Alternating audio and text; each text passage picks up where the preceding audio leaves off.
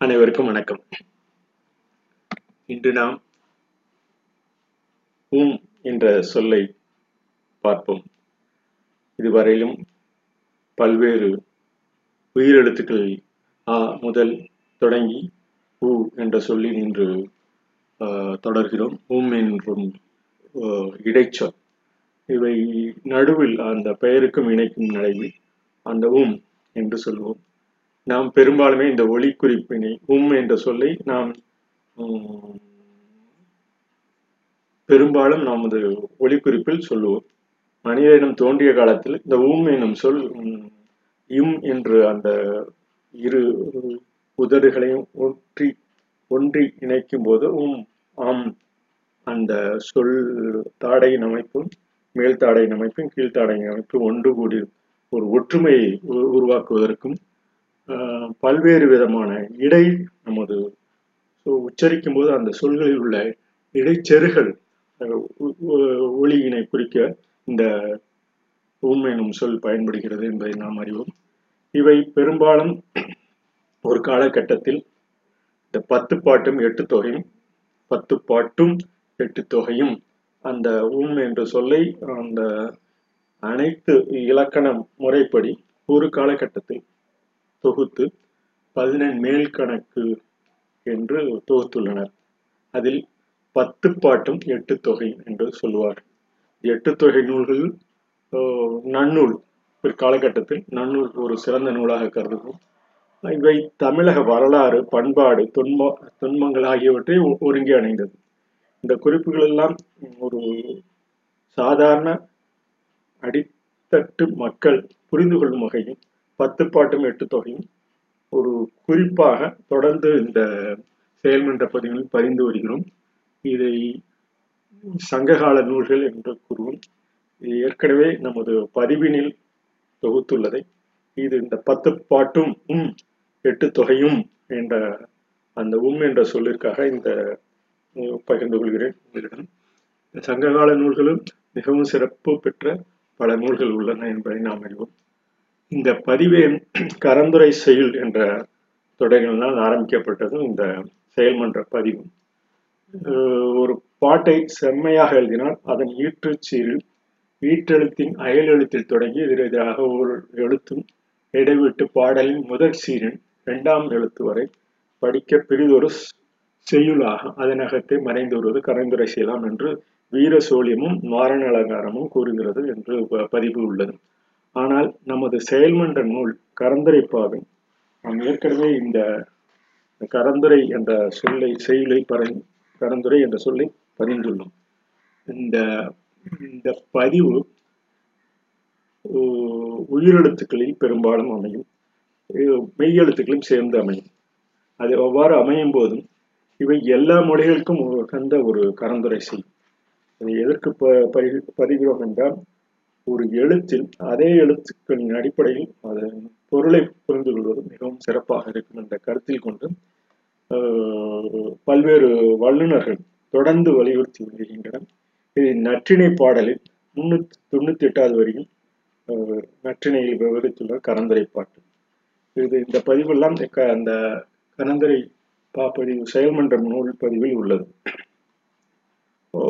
இதற்கு கரந்து மறைந்து செய்கின்ற பொருளில் உரைக்குள் அமைக்கப்படுவதால் கரந்துரையாக கருதும். அந்த எழுத்துக்களிலே கரந்து அந்த செய்யுளை அமைப்பது அந்த எழுத்துக்களை அமைப்பது ஒரு இதனுடைய முக்கியமான ஒரு கருத்தாகும். இது பெரும்பாலும் உயிரெழுத்துக்களை கொண்டு அமைக்கலாம். மெய்யெழுத்துக்களில் காசா தாப்பா யாரா லாவா இடையின எழுத்து பல்லின எழுத்து காசா தாப்பா இடையின எழுத்து யாரா லாவா மீதி மெய் மெல்லின எழுத்து நாம இந்த ஒன்பது எழுத்துக்களிலும் கிட்டத்தட்ட அமைக்க முடியும். கிட்டத்தட்ட இந்த மீதி மெய்யெழுத்துக்கள் தோன்ற முடியாது. மெய்யெழுத்துக்கள் ஒன்பது மெய்யெழுத்துக்களில் தோன்றும் மீதி ஒன்பது மெய்யெழுத்துக்கள் தோன்றாது உயிரெழுத்துக்களில் தோன்றும். இந்த கருத்தினை கொண்டு பல்வேறு சொற்களை நாம் அந்த நூலில் வகுத்துள்ளோம் உதாரணமாக தகுதி என்ற சொல் மிகவும் பொருந்தக்கூடியது. தகுதி குணம் திறமை திறமை என்ற அந்த மூ- மூன்று அந்த தகுதி என்ற சொல்லிலேயே வ- அந்த எழுத்து அந்த சொல்லிலேயே அந்த எழுத்துக்களை அமைப்பு கொண்டு தகுதி குணம் திறமை என்று அந்த பாக்களில் வரும். இது இந்த பா கரந்துரை பா நாம் புரிந்து கொள்வதற்கும் இது நமது மொழி மட்டுமல்ல ஆங்கிலத்திலும் இதற்கு இதற்குண்டான ஒரு செயலை தொகுத்துள்ளனர் அதுவும் இதே கிட்டத்தட்ட இதே பொருளில் வரும் என்பதை கூறி அடுத்த இந்த உம்மெனும் இடைச்சொல்லுக்கு செல்வோம். இவை பெரும்பாலும் இந்த உம்மெனும் இடைச்சொல் ஒரு உம், எட்டு பொருளில் தான் வரும் என்று அந்த பகிர் பகிர்ந்துள்ளன அந்த எட்டு பொருளும் உம், எதிர்மறை சிறப்பு ஐயம் எச்சம் முற்று அளவை தெரிநிலை ஆக்கம் எனும் எட்டு பொருளில் வரும் என்று தொல்காப்பியம் முதற்கொண்டு தொல்காப்பியத்தில் முதலில் ப- பதிந்துள்ளன இந்த எட்டு சொல் வரும் என்று அவனும் வந்தான். அவரே உண்டார். அது ஒரு சிறப்பு. இவனும் வெல்வான். இது ஒரு இவன் வெல்வான் என்பது ஒரு ஐயக்குறி. இவன் வெல் வென்றாலும் இருக்கலாம். வெல்ல வெல்ல முடியாமல் இருப்பான். பழிப்பதும் உண்டு. பழிப்பதும் உண்டுன்னு ஒரு ஒரு சொல்லினை அவர் அவர் பழிப்பதும் உண்டு என்று சொல்லலாம். தேனும் பாலும் நாம் அந்த உம் என்ற சொல் என் தேனும் பாலும் என்ற பல்வேறு அந்த உம் என்ற சொல்லில் தெரிநிலையில் ஆக்கமாக ஒவ்வொரு அந்த சொல்லில் வரும். இது சொல்லதிகாரம் இருநூத்தி ஐம்பதில் உள்ளது. இந்த எட்டு பொருளை கொண்டுதான் வரும் என்று குறிப்பிடுகின்றன குறிப்பிடுகின்றனர். இ- இத்துடன் எச்சம் சிறப்பே இந்த ஐ- பாட்டினை விவரிக்கிறோம். எச்சம் சிறப்பே ஐயம் எதிர்மறை முற்றே எண்ணெய் பெருநிலை ஆக்கம் என்று அப்பா அப்பால் எட்டே உண்மை சொல்லே என்று அப்பால் எட்டே அந்த அந்த கருத்தினை கொண்டு வரும். இத்துடன் அந்த செவன் செவன் என்ற அந்த நிலையையும் குறிக்கும். செவ்வன் என்பது தமிழில் காணப்படும் இலக்கண குறியீடு. இது இ- இவற்றையும் தொல்காப்பியத்தில் உம், அந்த செவ்வன் இறுதி என்ற அந்த இறுதி சொல்லில் கூறியுள்ளனர். செம்மையாக ஒரு மொழியினை செம்மையாக கூறுவதற்கு செம்மை என்று கூறுவோம். அது ஒழுங்குபடுத்துகிற ஒழுங்குபடுத்துவதற்காக அது என்னையும் ஒழுங்குபடுத்துவதற்காக இந்த செம்மன் ஆஹ், செம்மையன் அந்த செம்மையன் என்பதை செவ்வன் என தொகுத்துள்ளனர். இதில் ஒரு அந்த உம் என்று இந்த பாடலில் நாம் ஒரு தொகுத்துள்ளோம். உம்மிடம் உள்ள உண்மையாகும். அந்த உம்மிடம் உள்ள ஊயும் உம்மிடம் உண்மையாகும் ஊ இம் அதே பொருளே இந்த பாட்டு வரும் உம் எனும் உதாரணம் உம் என்று இருக்கும். உனக்கும் உம்மில் உரிமையுடனும் உம் என உண்மையுடனும் இருக்கும். அந்த உனக்குள்ளே அந்த உரிமையுடன் உண்மையுடனும் இருக்கும். அந்த உண்மையாக இருக்கும் என்ற அந்த கற்பனை கொண்டு உம் எனும் உதாரணம் உம் என்றும் இருக்கும். உனக்கும் உண்மையில் உள்ள உரிமையுடன் உம் என உண்மையுடன் இருக்கும். இந்த எல்லா வரிகளிலும் சொல் உதாரணம் உம். உம் என்று இருக்கும் உனக்கும் இம் உம்மில் உள்ள உரிமையுடனும் உம் என உண்மையுடனும் இருக்கும். இந்த ஒரு பாடலும் அந்த அதே போல் வரும். உம்மிடம் இருக்கும் உயிரும் உம்மிடம் இருக்கின்ற உடலும் உம்மிடம் இருந்த உணவுடனும் உம்மிடம் உணர்வாகவும் இருக்கும். உம்மிடம் இருக்கும் உயிரும் உம்மிடம் இருக்கின்ற உடலும் அந்த எல்லா ஆஹ், எழுத்துக்களும் முடியும் போது உம் உம்மிடம் இருக்கும் உயிரும் உம்மிடம் இருக்கின்ற உடலும் உம்மிடம் இருந்த உணவுடனும் உம்மிடம் உணர்வாகவும் இருக்கும்.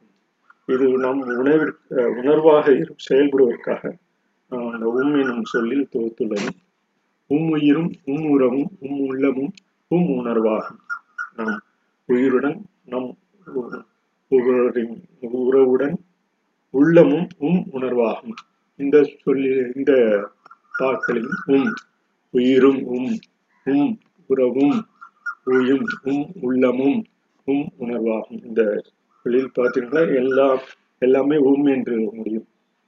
உம்மிடம் உள்ள உள்ளம் உம்மிடம் உள்ள உரிமையையும் உம்மிடம் உள்ள உணர்வுகளும் உம்மிடம் உள்ள உண்மையாகும். இது எல்லாம் உம்மிடமே உள்ளது என்பதனை கருத்தில் கொண்டு உம்மிடம் உள்ள உள்ளம் உம்மிடம் உள்ள உரிமையும் உம்மிடம் உள்ள உணர்வுகளும் உம்மிடம் உள்ள உண்மையாகும் இதெல்லாம் பார்த்தீர்கள் என்றால் அந்த உம் என்ற பொருளே மாறின் தொகை என்று அது தொகுத்து கூறுதலை அஹ் இரவும் பகலும் என்பதை ராப்பகல் என்று நாம் ராப்பகல் என்று உண்மை தூக்கி அந்த நிற்கும் சொல்லை தொகையாக கூறுவோம். உம், மதன் பரணி வந்தாரன் இது மதனும் பரணியும் வந்தார்கள் என்று விரியும். மதன் பரணி வந்தார். அவர்கள் இருவரும் வந்ததை தொகுத்து கூறுவதற்காக தொகை என்ற சொல் இந்த உம் எனும் இடைச்சொல்லின் மதிப்பு உண்மை தொகையாகும். அது விரிந்து சொல்லக்கூடிய ஒரு பண்பு. இது ஏற்கனவே நாம் உம் என்ற சொல்லுருவு பல்வேறு சொற்களோடு சேர்ந்து வரும். சொற்களை இணைத்து தொடர் தொடராக்கும் இணைப்பு விடையை இடைச்சொற்கள் செய்கின்றன. அவனும் அவளும் வந்தால் அந்த உம் எனும் சொல் அந்த தொடர்ந்து அந்த இணைப்பு செய்தியை காட்டும். இந்த பத்து பாட்டு மெட்டு தொகையும் ஏற்கனவே கூறியுள்ளோம். இந்த போதிலும் இந்த பதிவில் நிலையில் இவற்றை குறிக்கும் பழம்பாடல் ஒன்று உள்ளது. அந்த பாடல் இந்த பத்து பாட்டை எட்டு தொகை இந்த பாடலில் நற்றினை நல்ல குறுந்தொகை ஐங்குறு நூறு ஒத்த பதினெட்டு பத்து ஓங்கு பரிபாடல் கற்றறிந்தோர் ஏற்றும் கலியோடு அகம்புறம் என்ற தொகை இந்த எட்டு தொகையை குறிக்கும். பத்து பாடலும் அதே போல பதினெட்டு பத்தும் புறநானூறும் புறநூல்களாகும். பரிபாடல்கள் அகம்புறமும் கலந்த நூலாகும். இந்த பத்து பாட்டு சிறிய பாடல்கள் எல்லாம் எட்டு தொகையில் அடங்கிவிட பத்து பெரிய பாடலின் தொகுதி பத்து பாட்டு என பெயரப்பட்டது அது இந்த பத்து பாட்டும் எட்டு தொகையும் உள்ள ஒரு பத்து பாட்டும் எட்டு தொகையும் என்ற சொல்லிற்காக இதை பகிர்ந்துள்ளோம். அந்த இரண்டும் சேர்த்து பதினெட்டு கீழ்கண மேல் கணக்கு. பதினெட்டு கீழ்கணக்கு ஒன்று உள்ளது. பதினெட்டு மேல் கணக்கு என்று ஒரு தொகுப்பு உள்ளது. அதை பின்னர் பார்ப்போம். இத்துடன் நாம் இந்த சொல வடை என்றால் என்ன என்று நாம் பார்ப்போம். இந்த சொலவடையும் பல மொழியும் கிட்டத்தட்ட ஒன்றே என்று நாம் கூறலாம்.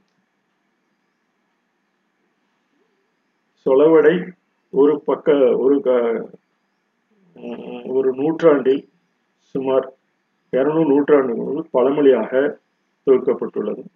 சொலவடை என்பது ஒரு சில பகுதிகளில் கூறக்கூடிய ஒரு கருத்தாகும். இதை பின்பு பார்ப்போம். இது தாயை போல பிள்ளை நூலை போல சேலை அகத்தின் அழகு முகத்தில் தெரியும் என்ற பழமொழியும் உள்ளது இதற்கு. இது பல சொலவடைகள் நமது பழமொழியில் கிட்டத்தட்ட ஒன்றாக இருந்தாலும் அதற்கு உண்டான வித்தியாசத்தை மற்றொரு நாள் பார்ப்போம். நன்றி வணக்கம்.